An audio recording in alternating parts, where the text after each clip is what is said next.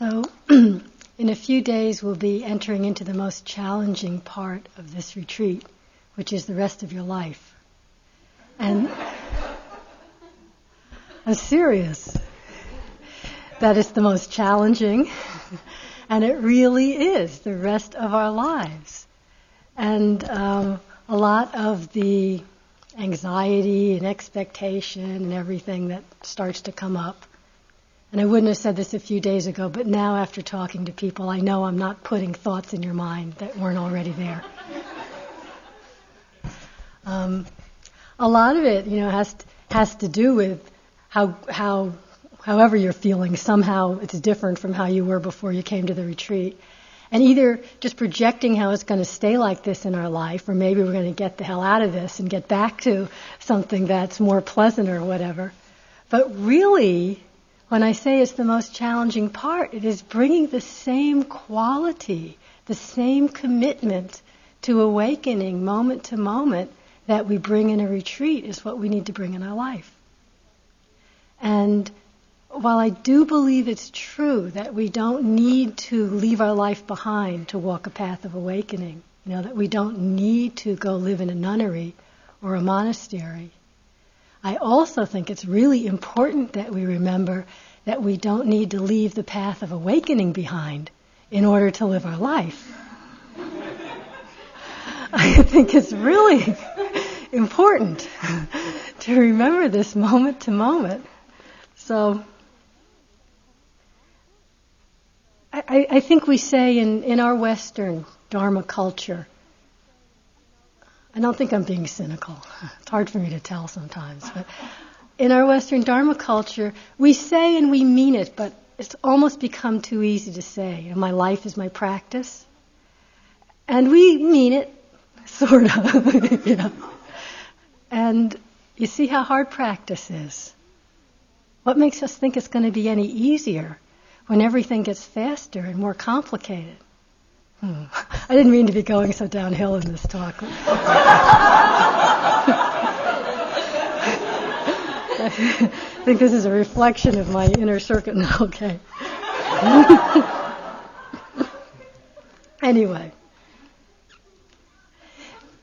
I do want to impress that we need to bring the quality of deep, open hearted commitment to the aspects of our life because what does seem so obvious now, you know, it came up some in the groups today. I was experiencing it on retreat.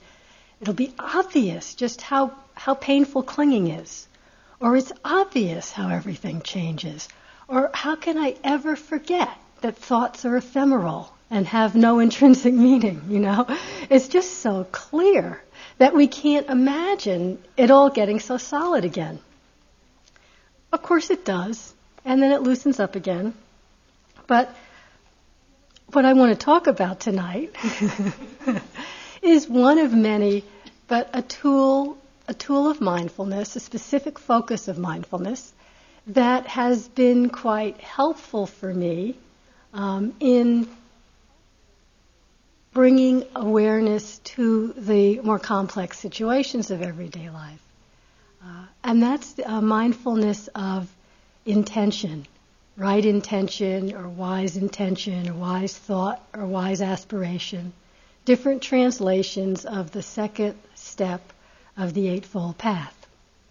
So I want to talk about it because it's kind of bringing the microscope into something that's such a subtle experience, as we've noticed here. But the subtleness can lead us into not respecting the fact that it's intention that gets us into both the beautiful things we do and also all the trouble that we get ourselves into. It all starts with intention. Incredibly important. So, consciously bringing a mindfulness to intention, to why we're doing what we're doing in our life, in moments of choice, big and small, is a key link, I think, in living our life of awareness.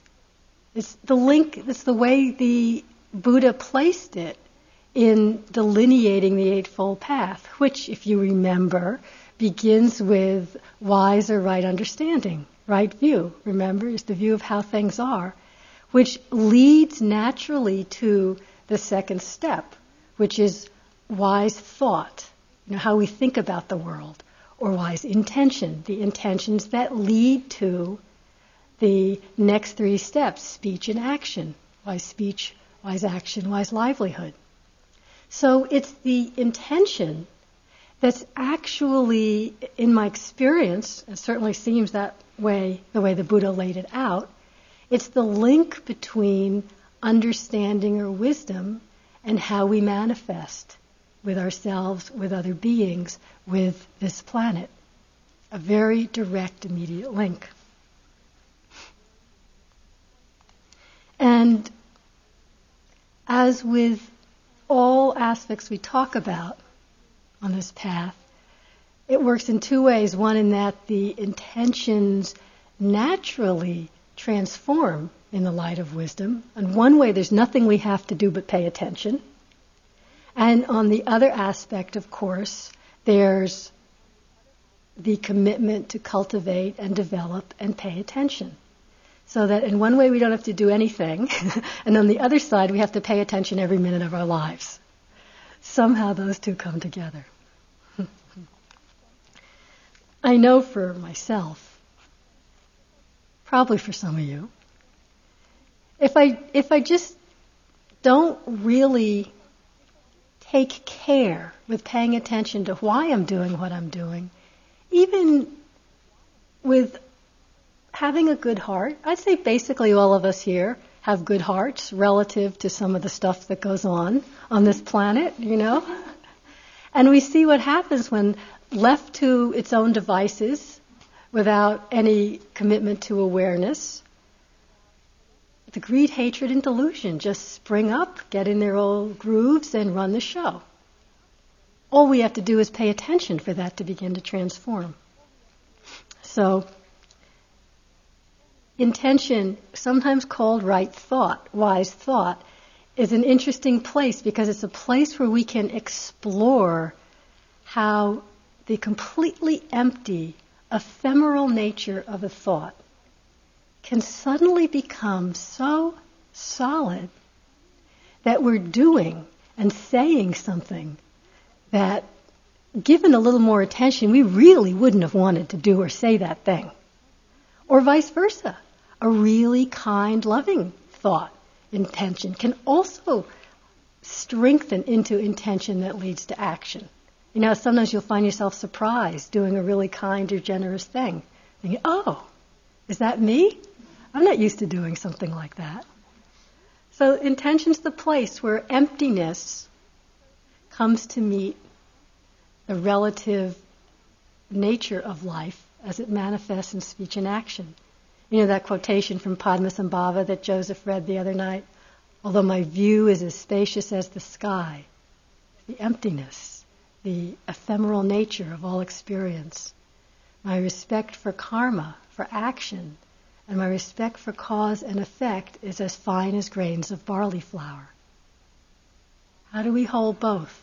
They come together in right thought, right intention. So, we've talked about in the instructions, and a, and a lot of you are looking at in your practice, that very subtle expression of intention that's almost prior to thought. You know, just that subtle about to direction, inclination of the mind that leads to speech and action. That uh. sometimes it's a little stronger, a little more clear, and it actually manifests as thought. I'm getting out of here. And in the broader level, sometimes wise aspiration, you could think of intention um, really in the macro, like the aspiration for a lifetime. Or the aspiration, remember when Marcia talked about um, back in the time of Dipankara Buddha, the, when the being who became Gotama Buddha, who was a mendicant then, had the great aspiration to spend all those eons and eons of lifetimes to become a Buddha. Okay, that was one mind moment that had a lot of power. fed into succeeding mind moments, but that's kind of like the really broadest aspect of intention. And what's interesting about intention, as with everything, it's simply arising as an effect of previous causes and as a cause for the next effects. In other words, it's enmeshed in a whole series of cause and effects, doesn't arise alone. For example, there's the intention to scratch your knee.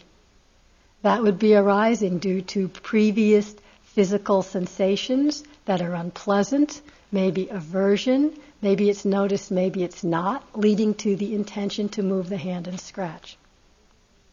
So intentions don't arise in isolation, and they arise as a result of and together with the whole variety of mental states, right? And that's what determines in the aspect of karma, in the aspect of the, uh, the psychology as the Buddha talked about it, whether an action is wholesome or unwholesome, skillful or unskillful, karmically, has nothing to do with the effect, with the result of the action, because that's out of our control. Which is interesting because mostly that's what we focus on. You know, if we get the desired result, then good, it was a good action. You know, if it doesn't, it was bad. The Buddha is saying that's out of our control.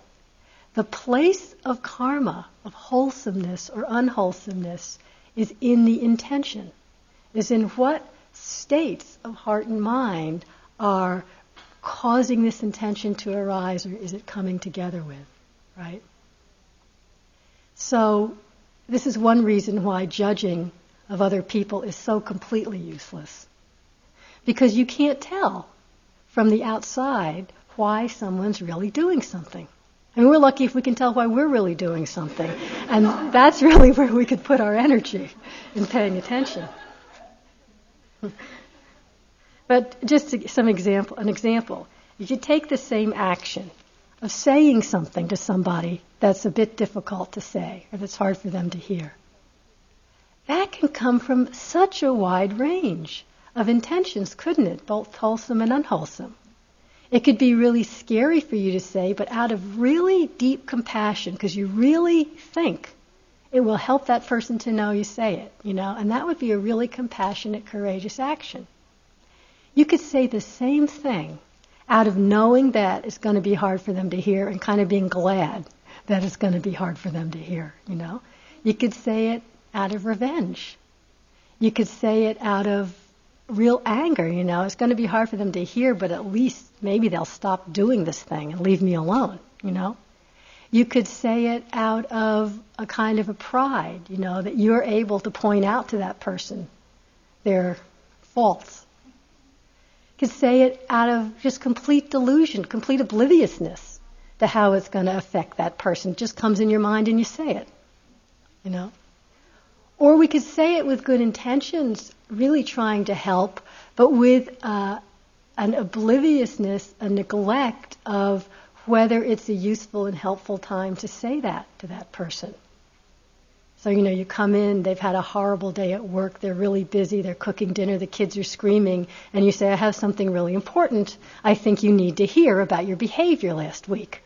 You know? Not so helpful. So you get the sense of what I mean. It, we can't evaluate even our own actions by how they look. Forget about somebody else's. And so intention is the key. The Buddha um, specifically described what he means by wise or right thought, right intention in several suttas. I mean, he's quite specific that right intention counteracts the unwise intentions or thoughts of greed, of ill will, and of cruelty, right? So he says, what friends is right intention? Intention of renunciation, which counteracts the intention of greed. Intention of, let's put in the Theravada way, intention of non ill will, you could read that as metta, counteracts intentions of ill will, and intentions of compassion, of non cruelty, counterbalances intentions of cruelty. You notice there's not an intention of non delusion. Because he also says that delusion, moha, isn't counterbalanced by an intention, but by wise seeing, by wisdom. So we can't really say, I will now have an intention of wise seeing, but simply in the connection, in the doing, in the moment of mindfulness, that's there. Clear seeing is there. So, that's right intention, very specific. And first comes right view. He says, this is the Buddha again, right view comes first. And how does right view come first? One understands that wrong intention is wrong intention and that right intention is right intention. I mean, that sounds simplistic, but it actually isn't. That is one's right view. I think a huge amount of what goes on in our practice here is a, allowing us to come to understand wrong intention or unskillful intention as wrong or unskillful. And tr- if those words catch the mind, you know, it kind of echoes if I'm bad because it's wrong, or right intention means I'm good.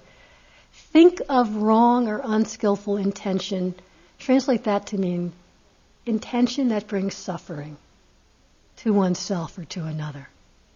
Take away the blame and just think it's wrong in that it causes suffering to myself or another when I think, speak, or act with intentions of greed, of ill will, or cruelty. It's that simple. And that wise intention, intentions of renunciation, of metta, of compassion, don't bring suffering. Bring joy and peace to ourself or another. So it's basically back in the realm of the really practical. What brings happiness in our life? What brings happiness to others and what doesn't? And really, that's what we've been seeing like a hundred million times every day, isn't it? Sometimes. We don't quite notice it.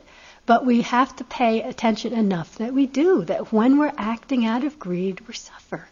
Sooner or later, we notice that when we act or speak or even spin in thoughts of ill will or cruelty, we suffer.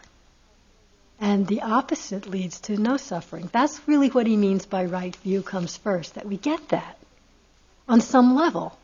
But not totally and completely, but we get it enough to motivate us to be willing to continue to pay attention, to be willing to cultivate wise intention.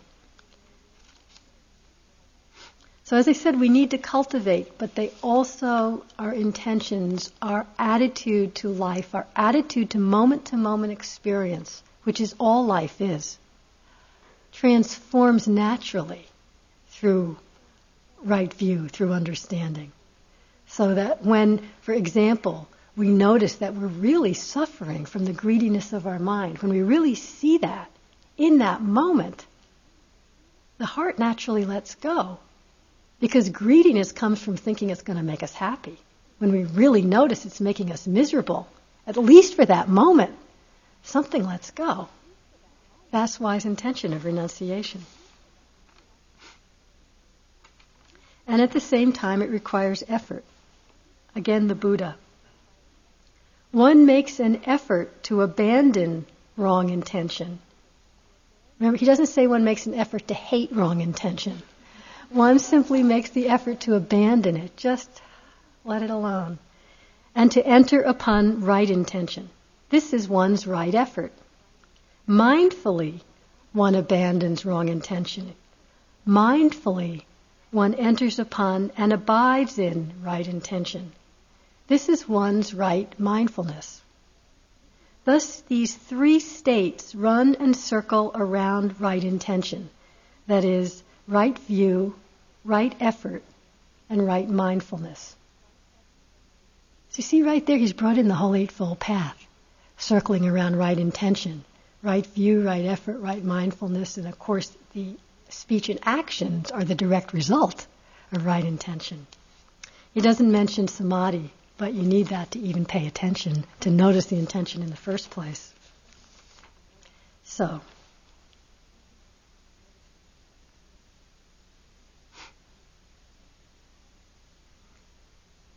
what's so powerful about noticing a moment of intention, whether it's the subtle moment you might see in a sitting here, or a, a larger intention as we're making a choice or about to act in our life, is that that moment of mindfulness can be a powerful moment of transformation of how we're living, of how we're relating, of how we're going to speak and act.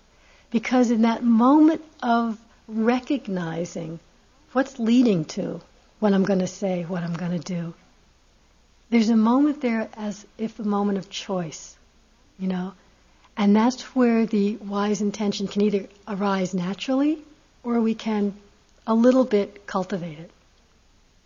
Example in the walking meditation. And I think I've used this example before where you're walking, suddenly there's an unpleasant or not so suddenly unpleasant sensation in the feet, in the back, or you're tired. And without quite noticing it, there's the thought, I've had enough, I'm out of here. Out of here might mean a cup of tea. Out of here might mean into Barre. Out of here might be on the Greyhound bus to New York City. It really depends how unpleasant and how strong the thought is. Unnoticed, well, at least you're having the cup of tea. Noticed, there's really the moment of, ah, oh, I see that's aversion. I hate this. I'm going to go have a cup of tea. And in seeing that, without a blaming or a judging, one can tune in, oh, aversion, I don't really want to be driven by that. And there's just the stepping back. Mindfulness is again present. In that noticing the aversion, we're meeting that intention with satipanya, with mindfulness wisdom, you know. The mindfulness allows us to connect, oh, that's aversion, without judgment, with honesty, with clear seeing, and the panya, the wisdom, the right understanding like, oh, I really don't want to be driven by aversion. I really don't want to act out of aversion. I'll just take another step, you know. And two seconds later, we've completely forgotten that whole scenario and things are fine again. It's a little moment. I know it's a lot simpler, and I'm not saying it's simple, but it's simpler here in a little moment like that, you know, to see how with mindfulness of intention, we have a moment of choice. Of course, in bigger actions, in more complex interactions in our daily life, of course it's a lot more complicated. But still, our whole life is nothing but this moment, this moment. Even when it seems really complicated, it can always be reduced to this moment because really that's all there is. The rest is thoughts, past and future. So, no matter how complicated it is, what we've been practicing here, that willingness, that ability to bring satipanya to the moment of about to, and honestly look at why, that is possible in our life at times when we can remember. It really takes a commitment and it takes the ability to remember to be present. And being present isn't as hard as remembering to be present, you know? And that's what we've been practicing here. That comes easier. But in moments of presence, we see that we do have a choice. It doesn't mean that the natural, wise, loving, kind, renunciate intention is always going to spontaneously arise the second that we turn our attention on something. Oh, I'm aversive. Oh, yes. May I be happy, you know, immediately. Sometimes it does happen, and that's really amazing. But we can have the wisdom to know, okay, this is tough right now, but I don't want to act from this place. One of my favorite stories from that commitment is from Sister Chan Khong, who works with Thich Nhat Hanh, you know, the nun who's been working with him really since she was 16 in Vietnam. Quite an activist person. And with a deep, total commitment to mindfulness and compassionate action. So in her autobiography, she was talking about how she was on, in a letter writing campaign. I mean, she and Thich Nhat Hanh both haven't been able to go back to Vietnam since the middle of the Vietnamese War. But she was on a letter writing campaign whenever she heard that uh, monks and nuns and artists were all being arrested at one period. And so she was on a campaign where she would write to the government whenever she heard about an arrest.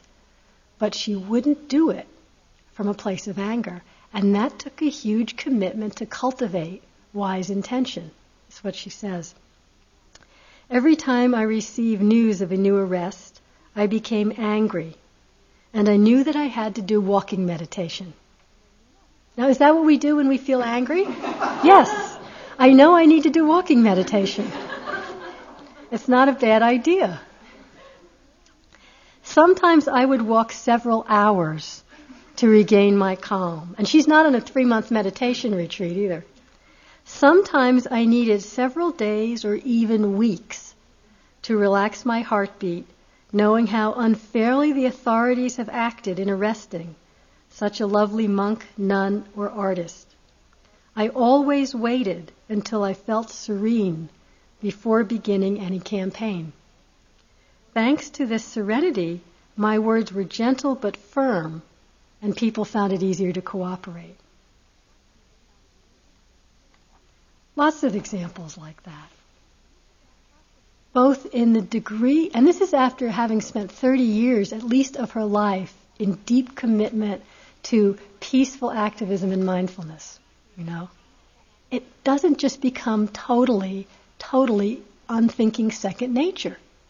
Our commitment is to the cultivation. Our commitment is to really knowing deep in our heart what leads to happiness for ourselves and for others.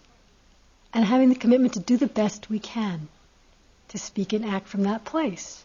And to know that a lot of the time we won't and be willing to pay attention then too, because each moment's a new moment, you know. So she's really angry. I'm sure, although she doesn't say so, that she learned by writing from an angry place that it doesn't work, either for her or for the people listening, you know. So it takes commitment, but we can do it. And alternatively, if we're not willing to respect our intentions. Respect the power of renunciation, of metta, of karuna. If we don't want to pay attention, we can't get away with it because if we're not cultivating wise intention, guess what? We are cultivating. That's what's kind of scary to me. If I just let my mind run loose, we're cultivating greed, hatred, and delusion. Says the Buddha. O bhikkhus, Whatever a bhikkhu frequently thinks and ponders upon, that will become the inclination of his or her mind. Obvious, isn't it? We talk about the grooves. Well, that's what he's saying. If he frequent, frequently thinks and ponders upon thoughts of sensual desire, he has abandoned the thought of renunciation to cultivate the thought of sensual desire. If his mind inclines to thoughts of ill will, thoughts of cruelty. He's abandoned the thought of non cruelty to cultivate the thought of cruelty, and then his mind inclines to thoughts of cruelty. And of course, just the reverse. If he frequently thinks and ponders upon thoughts of renunciation, in that moment he has abandoned the thought of sensual desire to cultivate the thought or the intention of renunciation. And he's just talking on the level of thought on the level of thought here. It's really powerful. So we know we can't control every thought. We do know that now, right? And we, but to even get upset for a minute about a previous thought, for a minute to start berating yourself or hating yourself or blaming yourself because a previous thought wasn't good, again, you're falling into cultivating cruelty, thoughts of cruelty, thoughts of ill will, you know? So no matter where we can start, paying attention. That's the place we start. Can I cultivate even a thought? Doesn't even have to quite move into speech and action. There's one place where the Buddha says that. He says, I say that even the inclination of mind towards wholesome states is of great benefit. He's not even saying you're in the wholesome state. He's just saying the inclination of mind towards wholesome states is of great benefits. So then, what should be said of bodily and verbal acts that come from such states of mind? So, just the willingness to incline our minds to renunciation, to metta, to compassion is really transformative.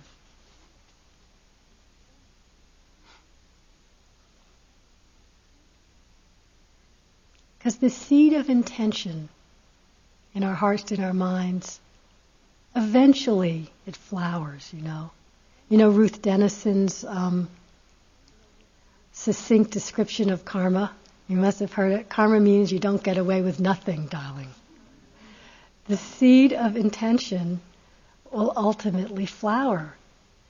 Basically means we can't hide from ourselves. We can't pretend we're feeling loving when we really hate our guts. You know, we have to see honestly what's happening.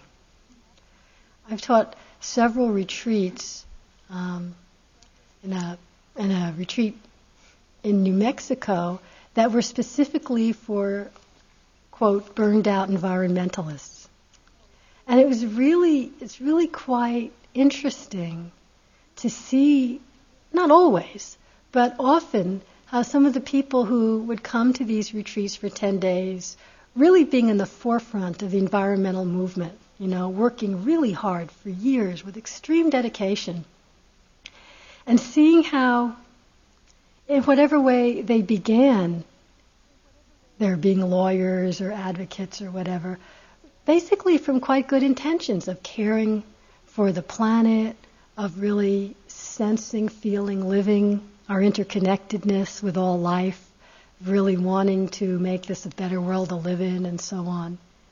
But meeting with, I mean, it seems like a really very intense life. Meeting with enormous greed and anger and frustration day after day after day. That for many of these people, even though what they're doing still seemed like a very wholesome thing to do, they could even express it that they were loving life on the planet, but living from a place of real anger and frustration. You know, loving the planet, but their heart was so closed that anger was spewing out all over their family, all over their life, all over themselves. And it, it just shows that even trying to do something that seems really wholesome, we can't sidestep the moment to moment intentionality, the attitude with which we relate. And it's tough. Nobody's saying it's easy, it's hard. But we can just step back and notice on the moment to moment level. That's what I think is such a great gift of an intensive retreat time like this. I know, well, I don't know. I imagine most of you have seen the intensity of ill will and cruelty and greed that can come up in our minds here about when you stand back and look at it, pretty insignificant things in the big picture.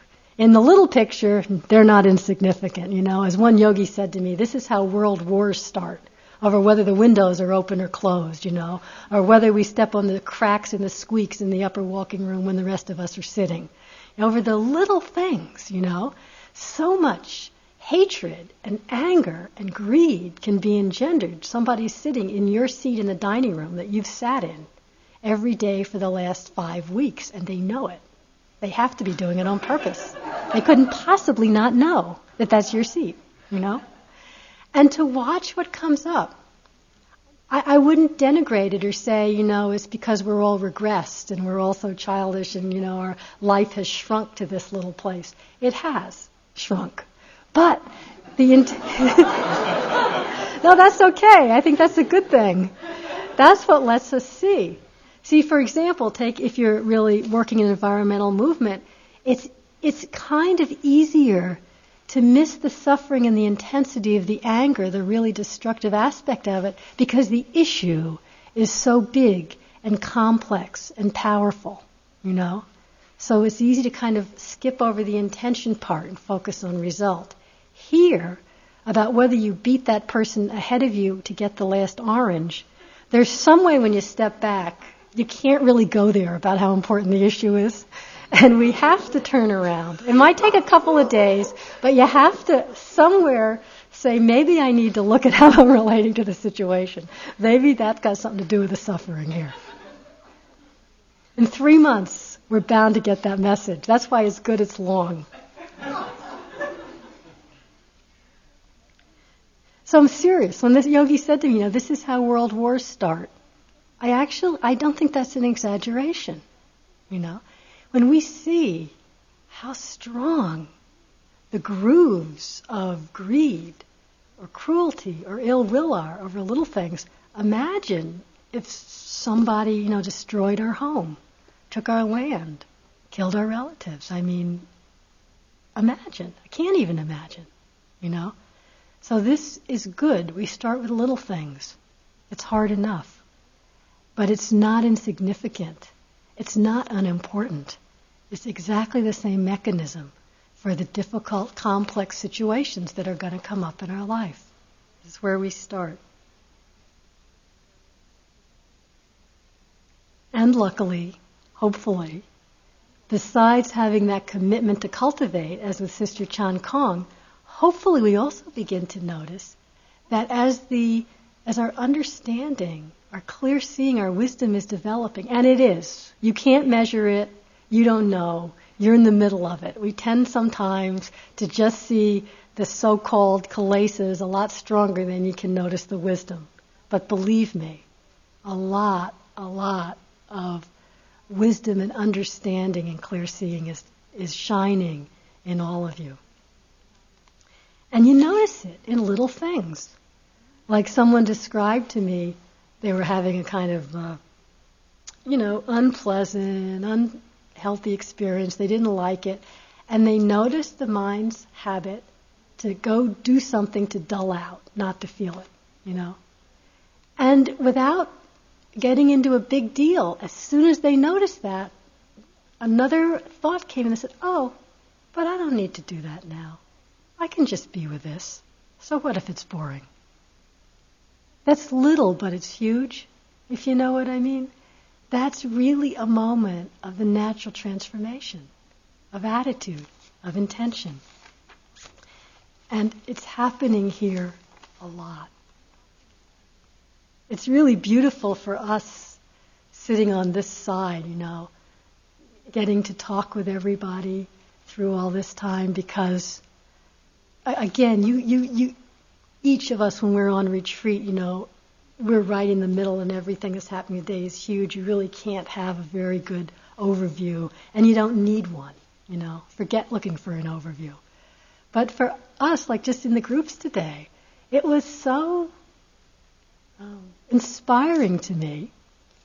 And probably the people in the groups wouldn't think what we talked about was inspiring, but to me it was inspiring to see these subtle shifts in attitude. Like in one group, somehow we got talking about um,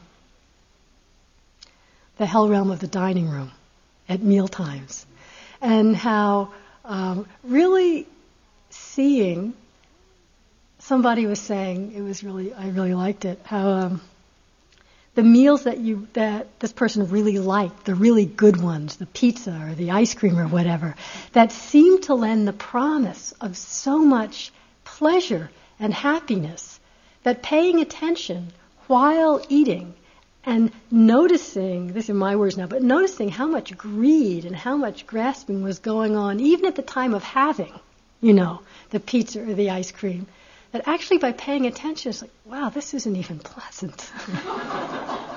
like it really isn't worth it. Now, if you don't go further and add on top of it, I'm a stupid jerk because I'm caught in the craving, that's extra. And that didn't happen in this discussion. It's just like, wow, look at this one. I really look it isn't even pleasant. That's a moment of natural renunciation. That's the moment where the habit of greed just lets go. And notice, you could still be eating the pizza in that moment. Renunciation is about intention. It's not really so much about the outward appearance.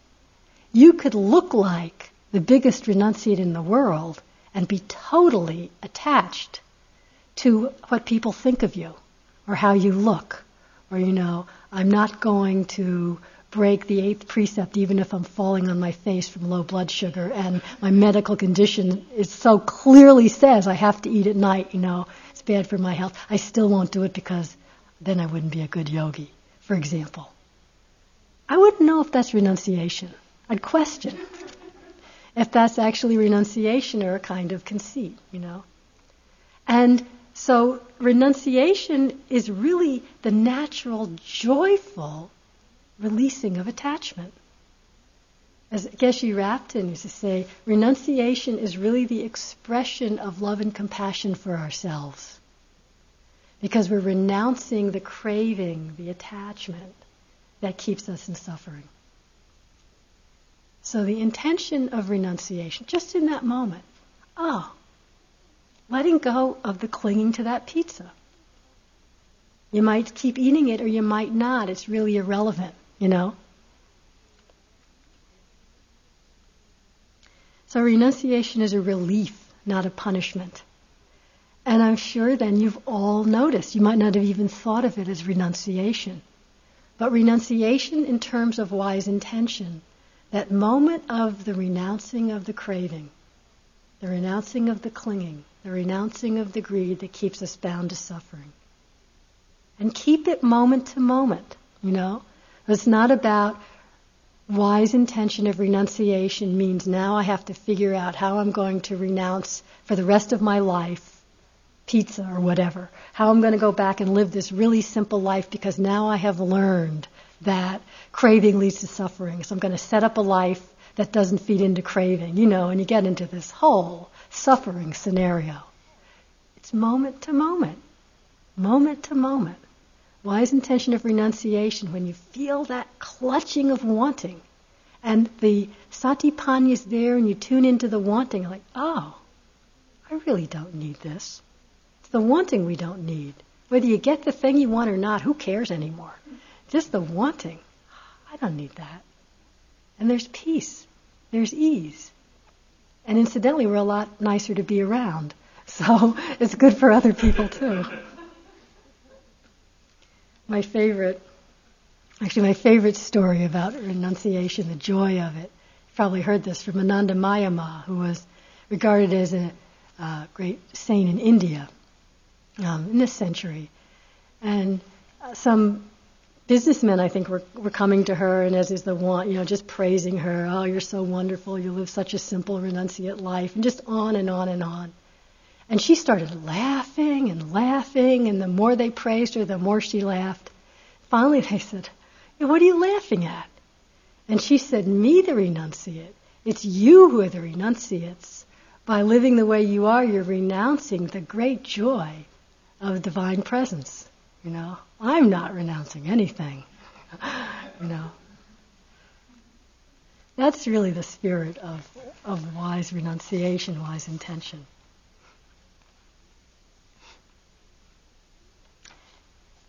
And similarly, with the wise intentions of metta and karuna, counteracting ill will and cruelty.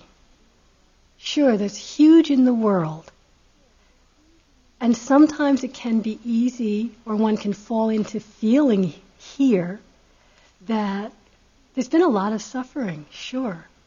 A great deal of the retreat is coming face to face with our own demons in whatever way those manifest physical, emotional, mental, can just be sleepiness, you know, whatever it is. It's easy also to, same, same as with um, greed, to fall into thinking that I'm being a bit self indulgent, so wrapped up in my own suffering, you know, and there's nothing we've gone through here that can compare to the amount of cruelty, the enormous suffering that's going on in the world. You know. And in a way, that's true. But again, please don't denigrate the powerful possibilities that come from meeting whatever difficult internal, external, physical, mental experience you've gone through here or are going through at this moment, perhaps. Meeting it with mindfulness, with satipanya, with wisdom, is again the place where our habitual tendencies of ill will, anger, hostility, cruelty, whether it's to ourselves or just in our minds to someone else here, those are really transformed through mindfulness, through how you meet your own suffering, you know, with compassion, with, if you think of metta as friendliness, as acceptance. I'm not saying you meet every moment of suffering with this beaming, suffusing, oh, I love, you know, every moment of what's happening. And I know we can get into that kind of like the exaggeration of metta. But acceptance simple, open hearted friendliness and patience are equally expressions of metta. And the expression of compassion, of simply not exercising cruelty towards ourselves or others in the face of suffering. It might be that the suffering seems small. Again, you didn't get that orange or whatever. You ate too much ice cream, you know. You can't really get behind the story. But the suffering is still the same emotions that are engendered in our life, that are engendered in other people. How we meet it here is where wisdom and understanding and our intentions begin to transform.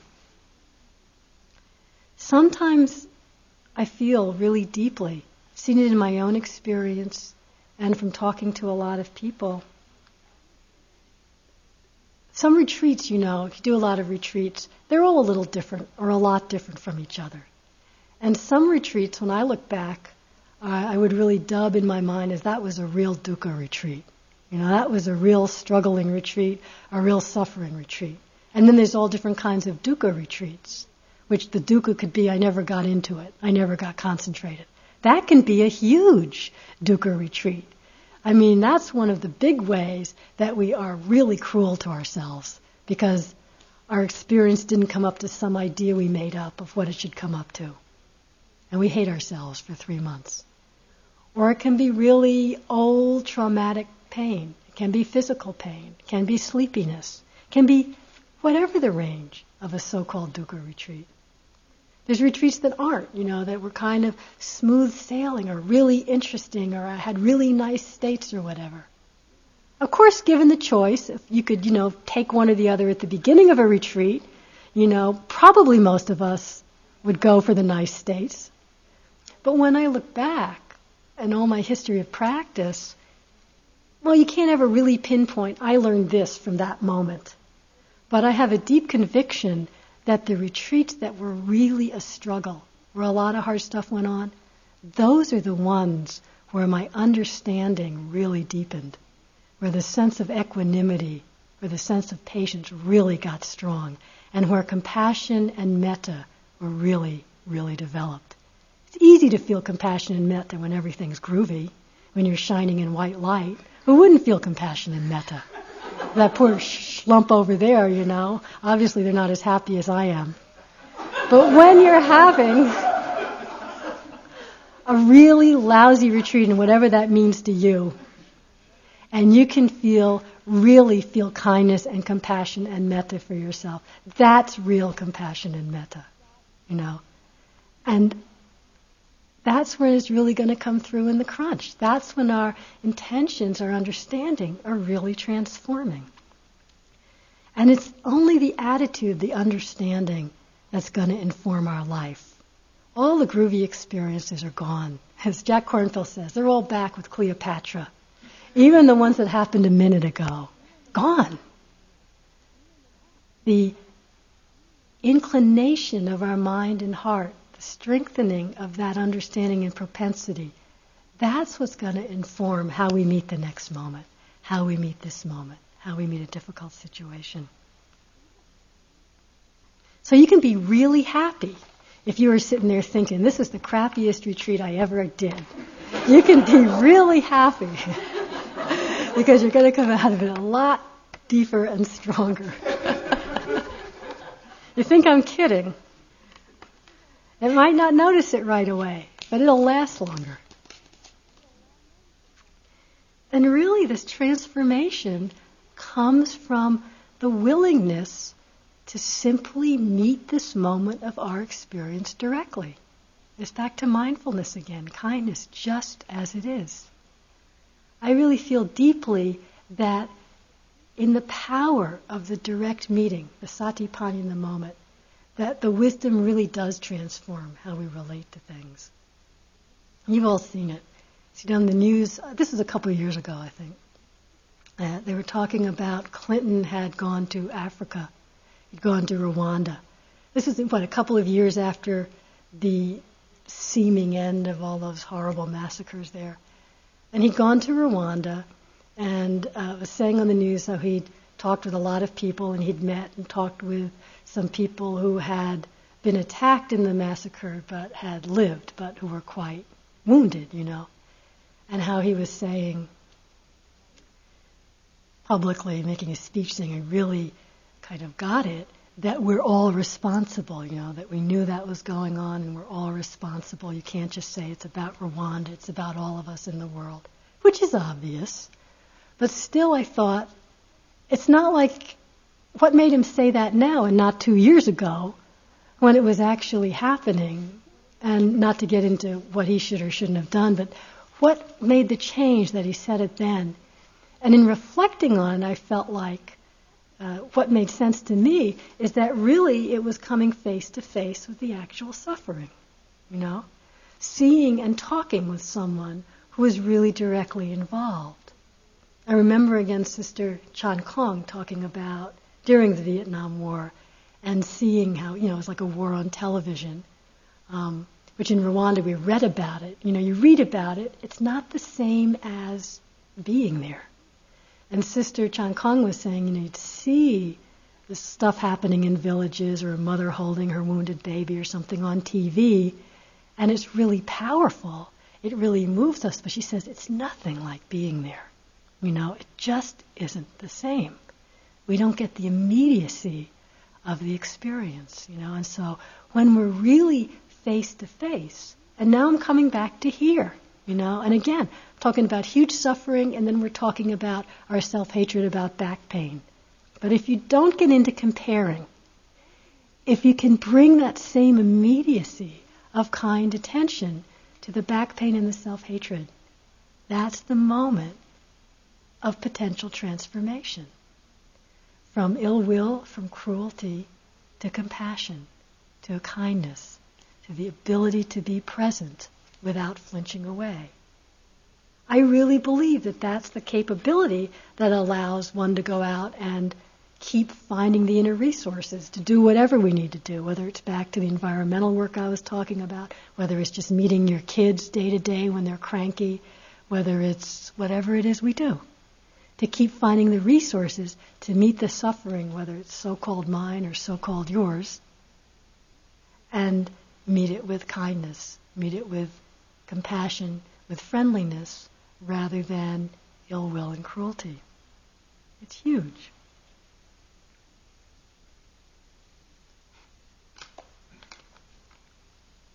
From Pema Chodron. Learning how to be kind to ourselves, learning how to respect ourselves is important. The reason it's important is that fundamentally, when we look into our own hearts and begin to discover what is confused and what is brilliant, what is bitter and what is sweet. It isn't just ourselves that we're discovering. We're discovering the universe. When we discover the Buddha that we are, we realize that everything and everyone is a Buddha. When we regard thoughts and emotions with humor and openness, that's how we perceive the universe. we're not just talking about our individual liberation, but how to help the community we live in, how to help our families, our country, the whole continent, not to mention the world and the galaxy and as far as we want to go. There's an interesting transition that occurs naturally and spontaneously. We begin to find that to the degree that there is bravery in ourselves, the willingness to look, to point directly at our own hearts, and that to the degree that there is kindness towards ourselves, then there is confidence that we can actually forget ourselves and open to the world. So let's sit quietly for a few minutes.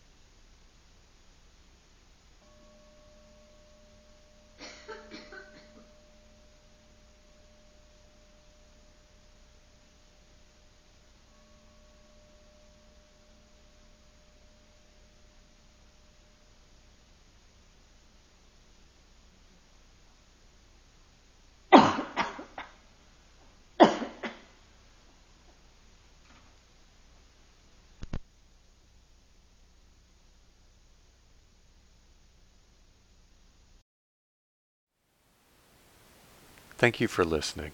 To learn how you can support the teachers and Dharma Seed, please visit dharmaseed.org slash donate.